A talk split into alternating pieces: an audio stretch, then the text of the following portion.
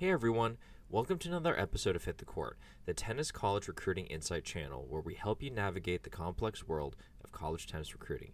I'm your host, Josh Chan, and today we're going to break down the likelihood and odds of getting into a Division 1 program. So, if you're a junior tennis player with dreams of playing college tennis, you've probably wondered about your chances of landing a spot on a Division 1 team.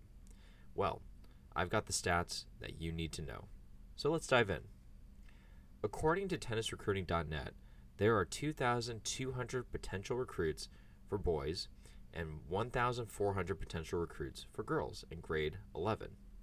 Now, grade 11 is usually the year where players start getting recruited into programs. Sometimes the interest sparks a little bit earlier in the sophomore year, but in general, grade 11 is when players ultimately figure out which colleges they're going to. Now, let's take a look at how many spots available there are in Division 1 programs. Let's go.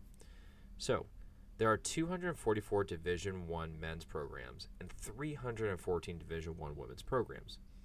Assuming that each team has an average of 2 spots available, we get a total of 488 spots for men's programs and 628 spots on the women's programs.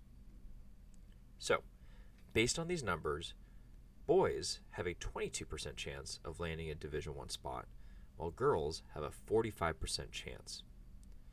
But what if you're aiming for a top Division 1 program? Okay.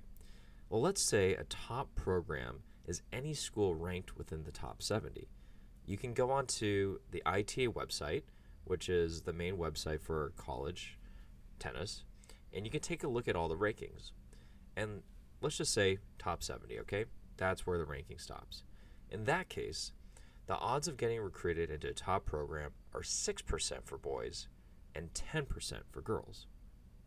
So, as you can see, the competition is fierce, especially for boys trying to land a spot in Division 1 team. But don't be discouraged. While the odds might seem tough, it's important to remember that your passion, hard work, and dedication to the sport can make all the difference.